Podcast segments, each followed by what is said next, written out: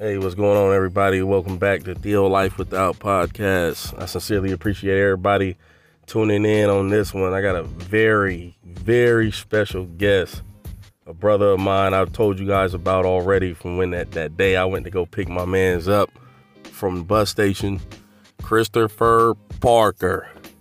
Uh, uh, and I'm gonna run a Q&A with him let him tell his own story about his case, you know, stuff he was doing prior to. Just tune in, you'll see right here. All right. Christopher Parker, what is it? What's going on? Hey. So one, you can tell everybody how old you are now. 44. And you caught your case at, in what year? 1997. At the age of 19. At the age of 19. That seems like that's a fall year for everybody. What was your life like before? Before you caught that time, what was it like? I mean, you know, it's uh, street life, hoop, family. You already know. It's uh, it was good.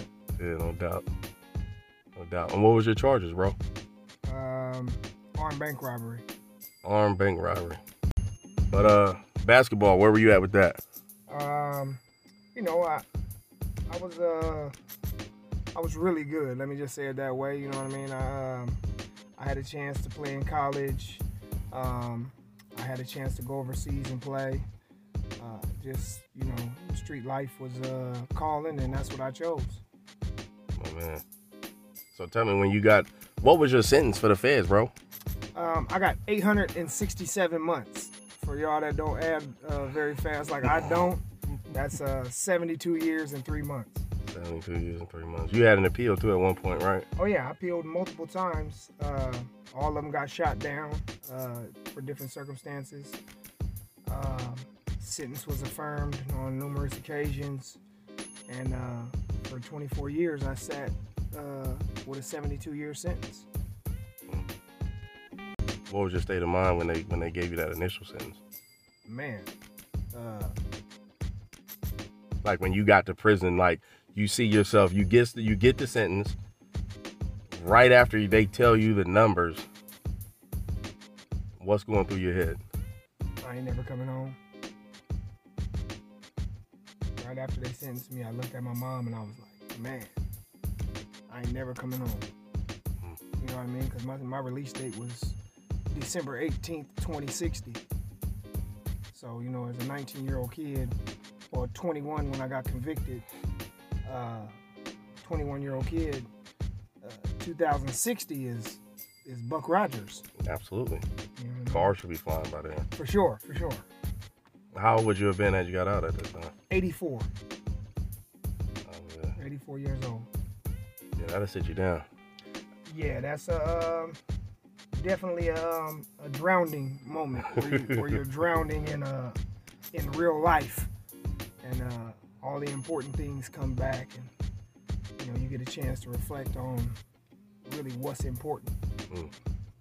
so give them a, a, a, visual what's important to you. Oh family. First and foremost family. God uh, living life now. You know what i mean? Uh, you realize that the friends you had when you was doing the things you were doing um, you know i had 12 co-defendants 10 of them testified against me or made statements against me. So. What was the age group? Uh, my youngest co-defendant at the time we got arrested, he was 16, all the way up to 41. Ooh. Yeah. Yeah, yeah. So, yeah. you know, the people who I thought was thorough, the people who I thought, uh, you know, would ride or die or whatever you want to call it. Mm-hmm. You know what I mean? The people I thought, the people that I've done, you know, things for and helped out, they were all the ones to turn their back and, and point fingers when it all became time to stand before the police. And most of them named me as the mastermind. Mm-hmm. You know what I mean? A 19 year old kid. A 40 year old naming you as the mastermind. Yeah, yeah. So, um, and the and the prosecutors rolled with it. You know what I mean? They rolled with that. They rolled with I was the enforcer, I was the mastermind, I was the one uh, intimidating and encouraging people to jump over the counters. Thanks. So, you know, and this is coming from dudes who we call OG or G. Mm-hmm. You know, people who have been in the game for years and years and years, and you think they're thorough, but they end up being uh, cowards. You know what I mean? And so, you know, you got people that I didn't even know testifying against me. I don't even know you, but you know of me, so you gonna tell on me. Yeah, It don't hey. make no sense. Uh, one of my uh, one of my colleagues was uh, caught stealing a car, and uh, in order to get out of an eight-month sentence, he told the feds about all the bank robberies that was going on in Sacramento. Thanks. Yeah. Bank robberies like on some like some heat shit. Niggas diving over. Takeovers, yeah, armed Oh. takeovers. Wow, that's so exciting. And no, people, we're not glamorizing street life. No, not at all. We're painting a picture so that everybody can, you know, see how individuals such as myself, you know, Chris P, and you know others that you'll eventually meet, how we all met and how the camaraderie was formed. So just so everybody know, we're not glamorizing. Even though Heat is a great movie, you know, what I'm talking about. It's a- For sure. that's a great movie, you know. Great but movie. but you had to be agile to dive over those over those bank uh, teller desks, bro. I do that, yeah, for sure. You know, it's a young man's game. It's not. It, it's not for anybody 41 years old like myself. Or and, 44 like me. Yeah, and I'm overweight. He's not, but I'm overweight. I got you bad know. knees, though. Yeah, so by the time I get over the counter, they didn't hit the button and everybody's going to jail. I, you know, so the state and the feds are completely different for sure. for the state, you know, we, you know, I had LWOP, so we took a small van to Tracy to DVI, get off the, you know, get out the van, shackled up, all that. But for the feds, it's different. Everybody's seen that movie, Con Air. Uh, you seen that, right, bro? Oh yeah, Okay, compare that experience with that that movie. the feds definitely have a plane called Con Air, and uh, they definitely put you on that broke down joint and uh, fly you all across the country. You could be from California and you end up in Maine.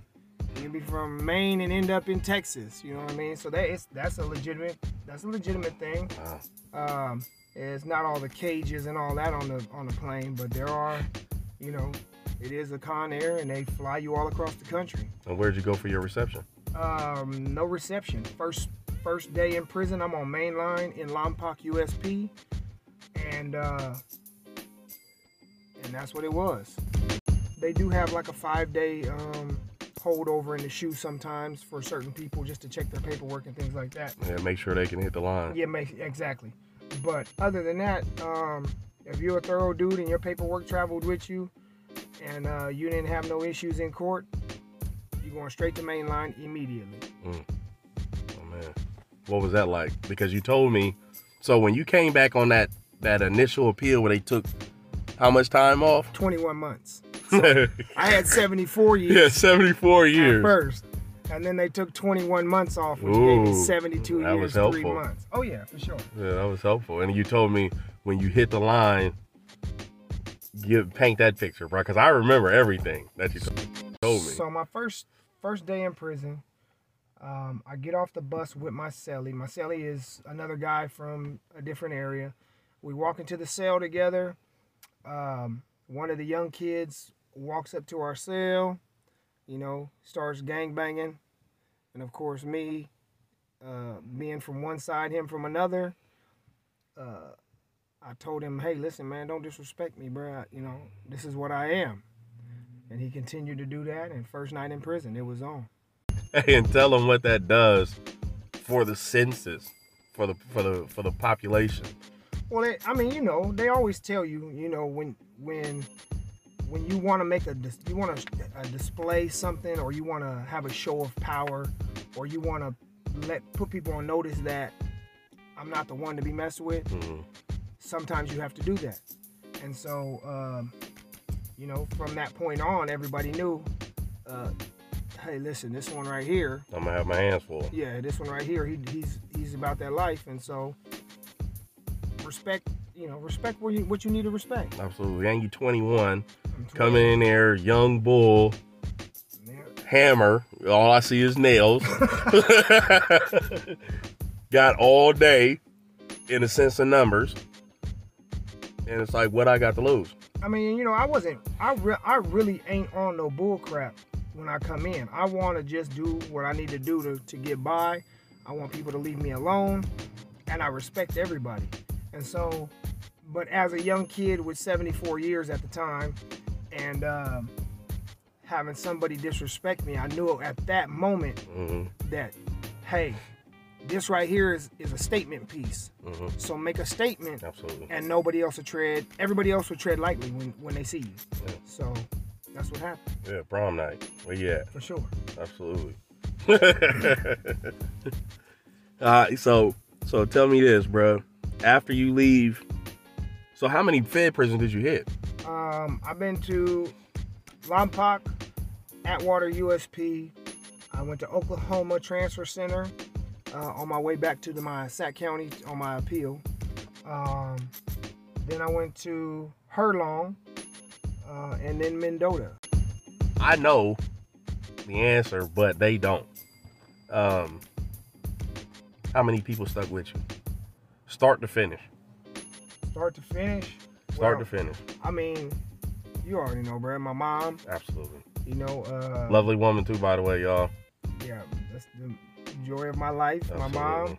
Um, and for basically the last 20 years, you know, me and you off and on through letters and, and things like that. And then when you came home, you know, you were straight, straight at me. Hey, bro, I'm home. This is what it is.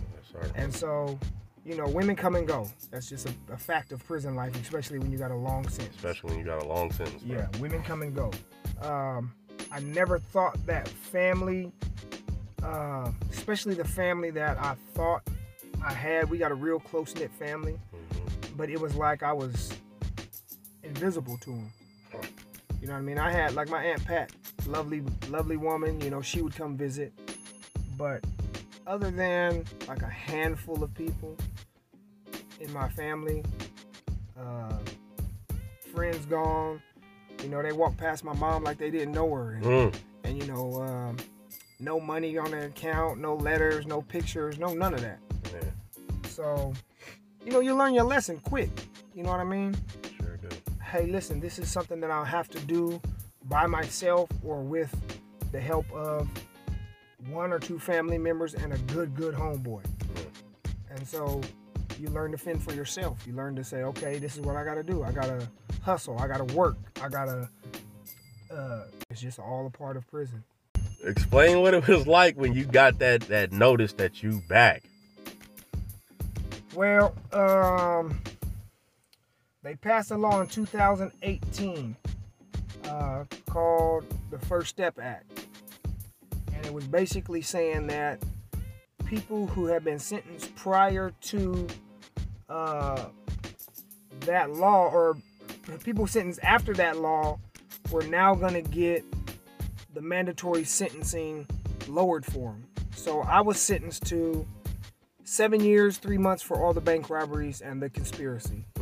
I was sentenced to five years for a first gun charge, 20 years for a second gun charge, 20 years for a third gun charge, 20 years for a fourth gun charge, all consecutive sentences.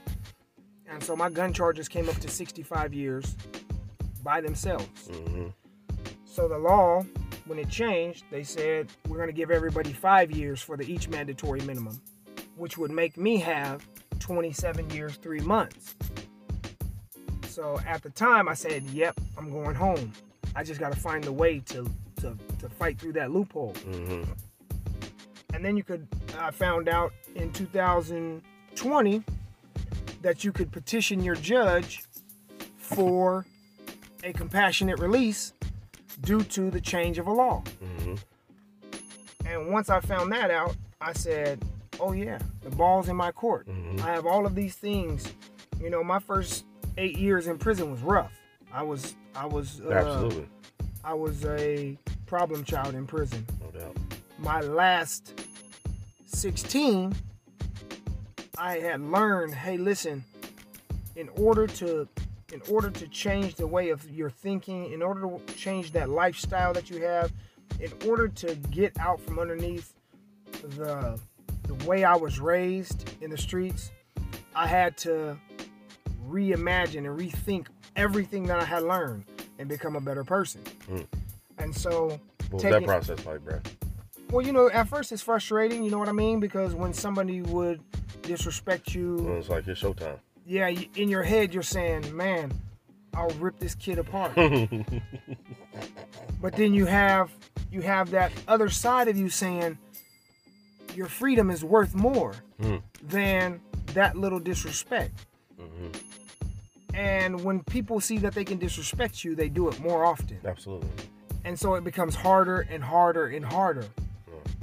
But luckily, I had a couple good dudes in prison who uh, kind of took me under their wing and said, "Hey, listen, this ain't the way you need to go. Mm. Um, you're trying to get free, and that stuff is temporary right here. This little bit of stuff right here is temporary." Yeah. And so I began to take the classes and, and start working and all of those different things and, and being a quote or you know whatever you want to call it a model, model inmate. Model inmate you know what I mean? Yeah, no doubt. Uh, taking college classes and truck driving classes and Spanish classes, taking everything they offered, I took it. Yeah. Cooking, baking, you know everything. Yeah. I learned a few good trades. Yeah. Um, and in the process of that, some guards saw that I had really changed for the better. Yeah. And so, and they were they were good dudes, you know what I mean? And they knew my situation. They knew I got caught up at 19. I got given forever. And so every so often, one of them would say, "Hey man, I'm gonna write a letter for you, just in case you get back in court." Mm. And oh, that's solid. Yeah, and so I was like, whoa, what do you mean you're gonna write a? I'm gonna write a character letter for you. I'm gonna let them know that when you first came to prison, because I've witnessed, you know, you see the same COs, the Absolutely. same prison guards throughout. All yeah, they rotate. Mm-hmm. And so, prison guards that have been a rookie when I was in prison already for five, six years, they witnessed the transformation, and they started saying, "Bro, I'm gonna write a letter for you, uh, just in case you get out. Mm. I mean, just in case you go in front of your judge." Mm-hmm. And so you know, I ended up with like 11 letters from uh, 11 different staff members. Oh, man. And, uh, and I'm not no, you know, kiss butt type of dude, man. I, I, I just, I'm respectful. I live my life to the best of my ability. And when people saw that, they took the initiative to help me out. And so,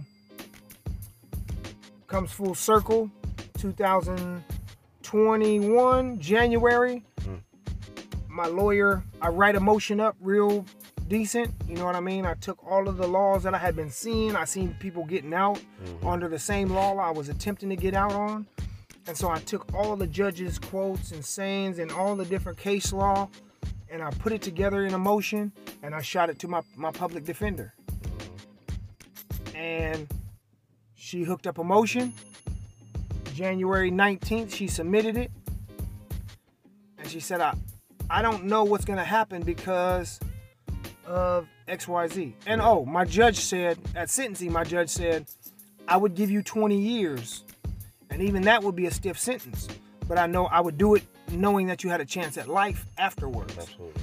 What I'm about to do today serves no purpose. It fills the prisons with men with no hope. Absolutely. So my, my judge saying that at my sentencing actually helped me in getting back in because the judge saw that that I went in front of and he saw the letters and he you know I don't even think it was the motion that I put together really. I think it was the letters and what my judge said specifically.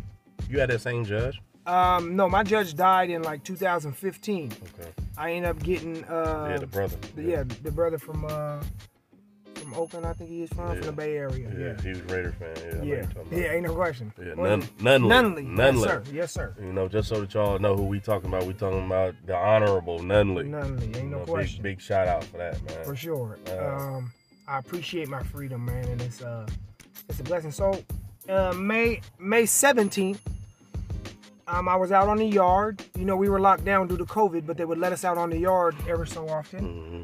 And uh, when I came back in, everybody was looking at me funny. And my celly said, "Bro, they've been calling you in the back." And I'm like, "They've been calling me in the back." So in my head, I'm thinking death in the family. Uh, I'm, you know, something like that. Something I'm not. bad, yeah. I'm not even thinking about this this court case I got going on. Yeah. So when I walk in the back, the lady said, Your name is Parker, right? I said, Yeah, my name is Parker. She said, Oh, your thing went through. And I'm like, Hold on. What are you talking about? My thing went through. She was like, You know that thing you, you put in? And I'm like, Time out, listen, slow down. Explain to me what you're saying. Mm. And she said, You know that thing you put in for the compassionate release? It got granted today. And we're supposed to get you out of prison today, right now. But because we got the order so late, we're gonna let you out at 10:30 the next day. And so uh, I was in La La Land, bro. I didn't know whether to cry, Yeah.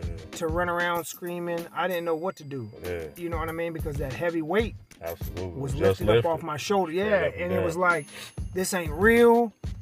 You know, oh my God. I know my mom is going crazy right now. Yeah. You I, I remember that text, bruh. yeah. I remember that text I got. I tell you, I'd have it, but I went swimming in Virginia and lost that phone.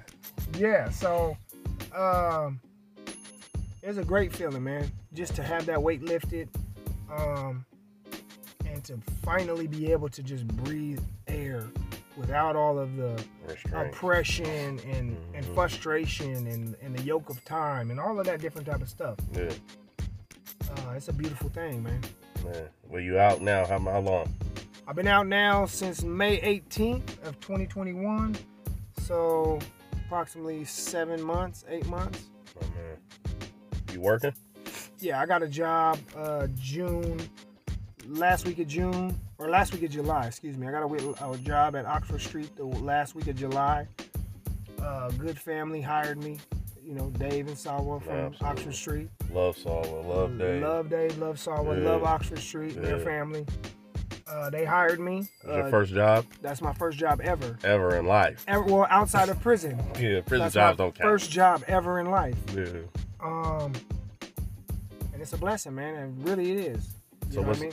so before we close out, bro, let them know what's next for you. Uh, right now, I'm about to get into uh, trucking. I'm about to take my um, CDL trucking course, four week course, and I'm gonna start driving trucks. Uh, once I get to driving trucks, I'm gonna save money up, buy me a truck or two or three, and have uh, people driving for me. yeah, reel in that dough. Yeah, for sure. Married? No, not married. Any kids? No kids. Okay. None on the way? None on the way. All right, my man. So what's the Uh, goal on that, bro?